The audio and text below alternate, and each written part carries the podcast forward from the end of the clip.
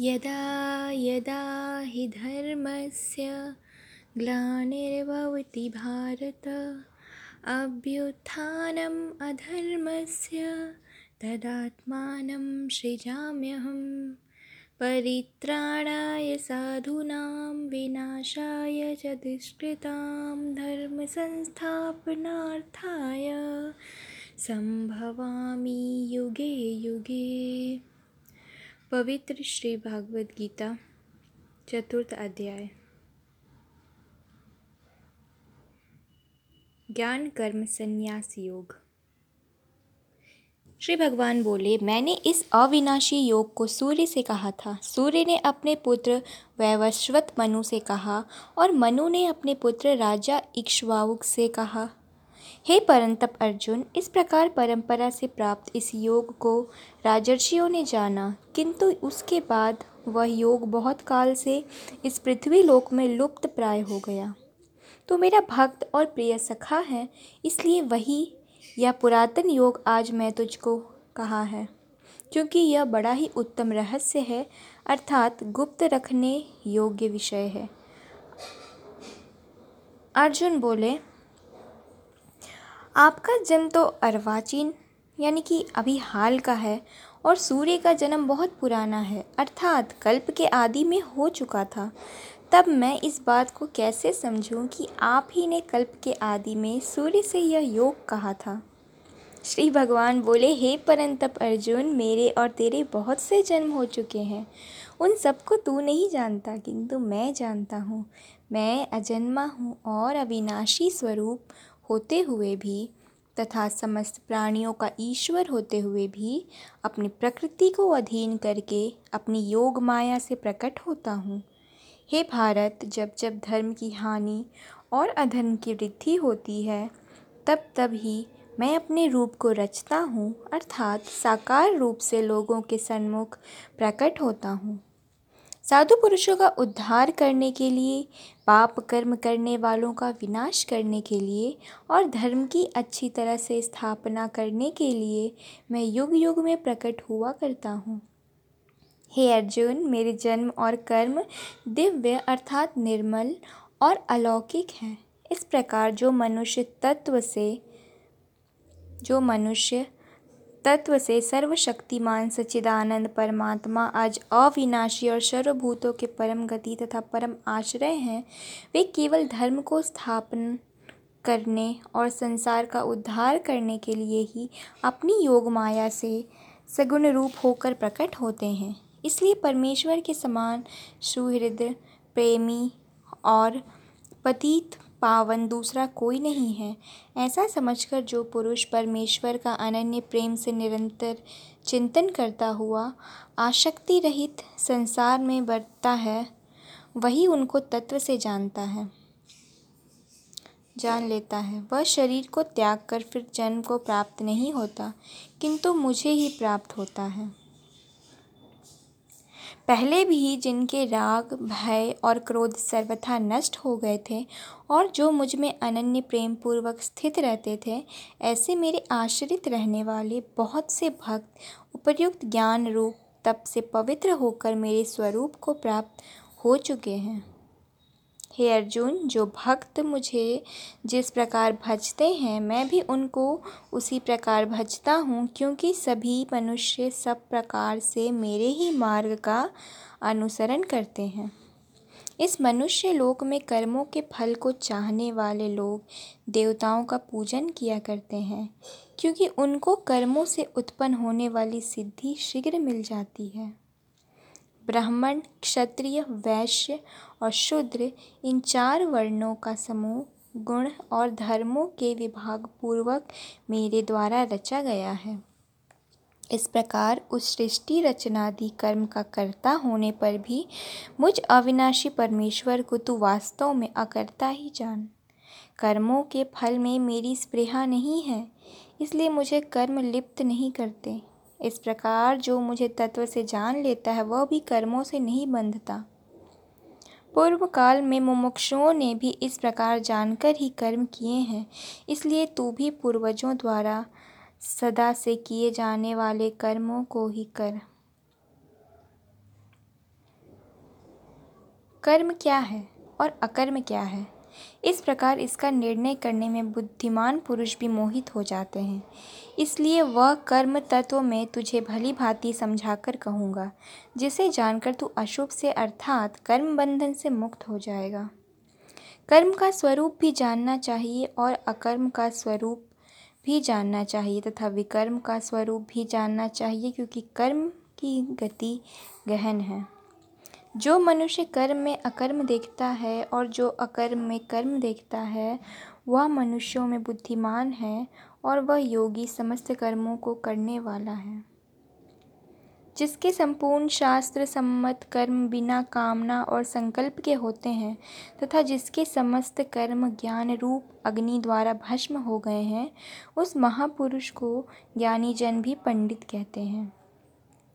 जो पुरुष समस्त कर्मों में और उनके फल में आसक्ति का सर्वथा त्याग करके संसार के आश्रय से रहित हो गया है और परमात्मा में नित्य तृप्त है, वह कर्मों में भली भांति बरतता हुआ भी वास्तव में कुछ भी नहीं करता। जिसका अंतःकरण और इंद्रियों सहित शरीर जीता हुआ है और जिसने समस्त भोगों की सामग्री का परित्याग कर दिया है, ऐसा आशा रहित पुरुष केवल शरीर संबंधी कर्म करता हुआ भी पापों को नहीं प्राप्त होता। जो बिना इच्छा के अपने आप प्राप्त हुए पदार्थ में सदा संतुष्ट रहता है, जिसमें ईर्ष्या का सर्वथा अभाव हो गया है, जो हर्ष शोक आदि द्वंद्वों से सर्वथा अतीत हो गया है, ऐसा सिद्धि और असिद्धि में सम रहने वाला कर्मयोगी कर्म करता हुआ भी उनसे नहीं बंधता। जिसकी आसक्ति सर्वथा नष्ट हो गई है, जो देहाभिमान और ममता से रहित हो गया है, जिसका चित्त निरंतर परमात्मा के ज्ञान में स्थित रहता है, ऐसा केवल यज्ञ संपादन के लिए कर्म करने वाले मनुष्य के संपूर्ण कर्म भली भांति विलीन हो जाते हैं। जिस यज्ञ में अर्पण अर्थात श्रुआ आदि भी ब्रह्म है और हवन किए जाने योग्य द्रव्य भी ब्रह्म है तथा ब्रह्म रूप कर्ता द्वारा ब्रह्म रूप अग्नि में आहुति देना रूप क्रिया भी ब्रह्म है, उस ब्राह्मण कर्म में स्थित रहने वाले योगी द्वारा प्राप्त किए गए जाने वाले योग्य फल भी ब्रह्म ही है। दूसरे योगी जन देवताओं के पूजन रूप यज्ञ का ही भली भांति अनुष्ठान किया करते हैं और अन्य योगी जन परम ब्रह्म परमात्मा रूप अग्नि में अभेद दर्शन रूप यज्ञ द्वारा ही आत्म रूप यज्ञ का हवन किया करते हैं। परम ब्रह्म परमात्मा में ज्ञान द्वारा एकी भाव से स्थित होना ही ब्रह्म रूप अग्नि में यज्ञ द्वारा यज्ञ को हवन करना है। अन्य योगी जन श्रोत्र आदि समस्त इंद्रियों को संयम रूप अग्नियों में हवन किया करते हैं और दूसरे योगी लोग शब्द आदि समस्त विषयों को इंद्रिय रूप अग्नियों में हवन किया करते हैं। दूसरे योगी जन इंद्रियों की संपूर्ण क्रियाओं और प्राणों की समस्त क्रियाओं को ज्ञान से प्रकाशित आत्म संयम योग रूप अग्नि में हवन किया करते हैं। सच्चिदानंद गण परमात्मा के सिवाय अन्य किसी का भी न चिंतन करना ही उन सबका हवन करना होता है।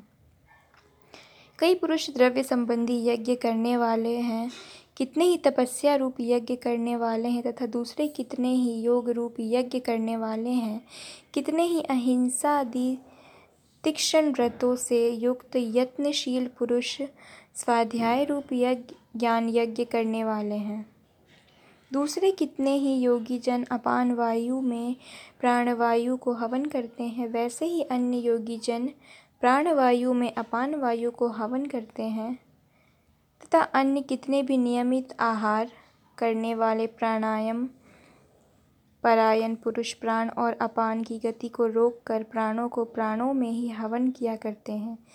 ये सभी साधक यज्ञों द्वारा पापों का नाश कर देने वाले और यज्ञों को जानने वाले हैं। हे कुरुक्षेष्ठ अर्जुन, यज्ञ से बचे हुए अमृत का अनुभव करने वाले योगी जन सनातन परम परमात्मा को प्राप्त होते हैं और यज्ञ न करने वाले पुरुष के लिए तो यह मनुष्य लोक भी सुखदायक नहीं है, फिर परलोक कैसे सुखदायक हो सकता है। इसी प्रकार और भी बहुत तरह के यज्ञ वेद की वाणी में विस्तार से कहे गए हैं। उन सबको तो मन, इंद्रिय और शरीर की क्रिया द्वारा संपन्न होने वाले जान, इस प्रकार तत्व से जानकर उनके अनुष्ठान द्वारा तो कर्म बंधन से सर्वथा मुक्त हो जाएगा। हे परंतप अर्जुन, द्रव्यमय यज्ञ की अपेक्षा ज्ञान यज्ञ अत्यंत श्रेष्ठ है तथा यावन मात्र संपूर्ण कर्म ज्ञान में समाप्त हो जाते हैं। उस ज्ञान को तू तत्वदर्शी ज्ञानियों के पास जाकर समझ। उनको भली भांति दंडवत प्रणाम करने से, उनकी सेवा करने से और कपट छोड़कर सरलतापूर्वक प्रश्न करने से वे परमात्म तत्व को भली भांति जानने वाले ज्ञानी महात्मा तुझे उस तत्व ज्ञान का उपदेश करेंगे, जिसको जानकर फिर तू इस प्रकार मोह को प्राप्त नहीं होगा। तथा हे अर्जुन, जिस ज्ञान द्वारा तू संपूर्ण भूतों को निशेष भाव से पहले अपने में और पीछे मुझे सच्चिदानंद गण परमात्मा में देखेगा, यदि तू अन्य सब पापियों से भी अधिक पाप करने वाला है तो भी तू ज्ञान रूप नौका द्वारा निसंदेह संपूर्ण पाप समुद्र से भली भांति तर जाएगा। क्योंकि हे अर्जुन, जैसे प्रज्वलित अग्नि ईंधनों को भस्ममय कर देता है, वैसे ही ज्ञान रूप अग्नि संपूर्ण कर्मों को भस्ममय कर देता है। इस संसार में ज्ञान के समान पवित्र करने वाला निस्संदेह कुछ भी नहीं है। उस ज्ञान को कितने ही काल से कर्मयोग द्वारा शुद्धांतःकरण हुआ मनुष्य अपने आप ही आत्मा में पा लेता है। जितेंद्रिय, साधन परायण और श्रद्धावान मनुष्य ज्ञान को प्राप्त होता है तथा ज्ञान को प्राप्त होकर वह बिना विलंब के तत्काल ही भगवत प्राप्ति रूप परम शांति को प्राप्त हो जाता है। विवेकहीन और श्रद्धा रहित संशय युक्त मनुष्य परमार्थ से अवश्य भ्रष्ट हो जाता है। ऐसे संशय युक्त मनुष्य के लिए न यह लोक है, न परलोक है और न सुख ही है। हे धनंजय, जिससे कर्म योग की विधि से समस्त कर्मों का परमात्मा में अर्पण कर दिया है और जिसने विवेक द्वारा समस्त संशयों का नाश कर दिया है, ऐसे वश में किए हुए अंतःकरण वाले पुरुष को कर्म नहीं बांधते। इसलिए हे भारतवंशी अर्जुन, तू हृदय में स्थित इस अज्ञान जनित अपने संशय का विवेक ज्ञान रूप तलवार द्वारा छेदन करके समत्व रूप कर्म योग में स्थित हो जा और युद्ध के लिए खड़ा हो जा। तो ये था पवित्र श्री भागवत गीता का चौथा अध्याय ज्ञान कर्म संन्यास योग, जिसमें भगवान श्री कृष्ण एक बार फिर अर्जुन को समझाते हैं कि तू कर्म कर, कर्म से तू भाग नहीं सकता है, फल की चिंता मत कर, तू कर्म पे ध्यान दे। और वो समझाते हैं कि ज्ञान से बढ़कर कुछ नहीं होता है। और अन्य तरह बहुत तरह के वो यज्ञ के बारे में बताते हैं, कितने तरह के यज्ञ होते हैं। मनुष्यों के बारे में बताते हैं कि उन्हें कौन से कर्म करने चाहिए, कौन से कर्म नहीं करने चाहिए, लेकिन कर्म सबको करना है। शुभ हो, अशुभ हो, अकर्म हो, कर्म हो, जैसा भी हो, कर्म सबको करना है। यही यहाँ पे श्री कृष्ण भगवान बताते हैं, अर्जुन को समझाते हैं और युद्ध करने के लिए प्रेरित करते हैं।